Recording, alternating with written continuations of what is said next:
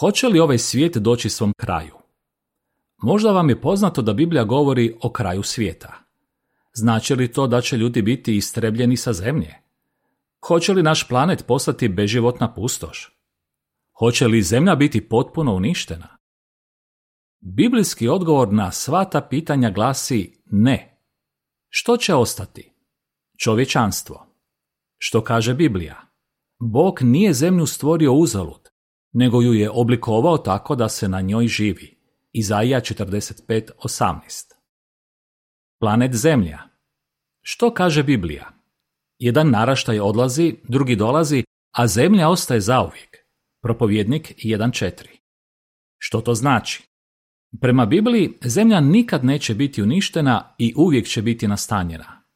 No na što se onda misli kad se govori o kraju svijeta? Razmislite. Biblija uspoređuje predstojeći kraj svijeta s onim što se dogodilo u drevno doba, u vrijeme Noe. Zemlja je tada bila ispunjena nasiljem. Međutim, Noe je bio pravedan čovjek.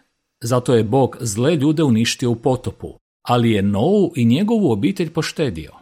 Biblija kaže da je ondašnji svijet bio uništen kad je bio potopljen vodom. Druga Petrova 3.6. Bio je to kraj svijeta koji je tada postojao. No što je točno bilo uništeno? Ne zemlja, nego zli ljudi koji su živjeli na njoj.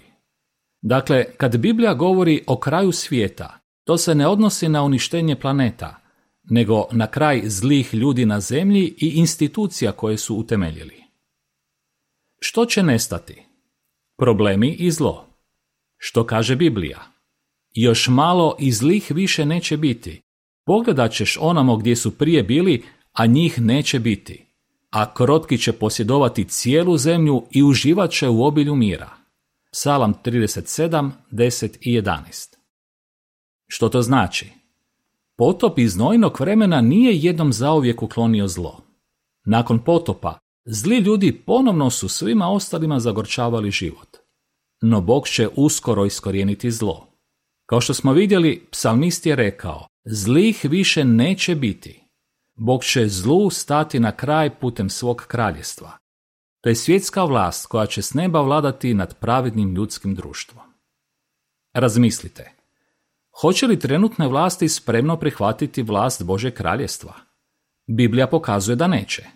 Naprotiv, one će postupiti nerazumno i suprostaviti se Božem kraljestvu. Kakav će biti ishod toga? Božje kraljestvo zamijenit će sve ljudske vlasti i jedino će ono postojati zauvijek.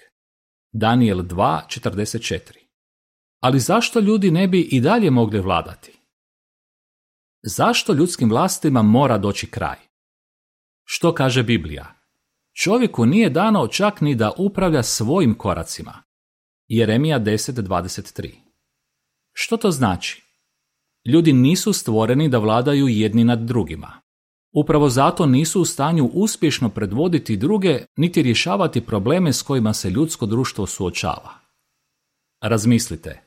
Prema enciklopediji Britanika Akademik, vlasti pojedinačnih zemalja po svemu sudeći ne uspijevaju samostalno riješiti probleme koji su vječni neprijatelji čovečanstva, siromaštvo, glad, bolesti, prirodne katastrofe, rat ili nasilje općenito.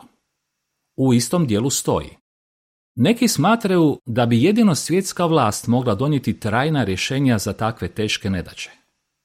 Ali čak i kad bi se sve ljudske vlasti ujedinile, svijetom bi i dalje vladali nesavršeni ljudi koji nisu u stanju riješiti te probleme. Bože kraljestvo je jedina vlast koja može ukloniti sve nevolje koje snalaze čovečanstvo i to zauvijek. Dakle, Biblija pokazuje da kraj ovog današnjeg zlog svijeta nije nešto čega bi se dobri ljudi trebali bojati. Naprotiv, to je nešto čemu se možemo radovati, zato što će ovaj iskvaren stari svijet nestati, a zamijenit će ga Boži predivan novi svijet. A kada će se sve to dogoditi? Biblijski odgovor na to pitanje saznajte u sljedećem članku. Kraj članka.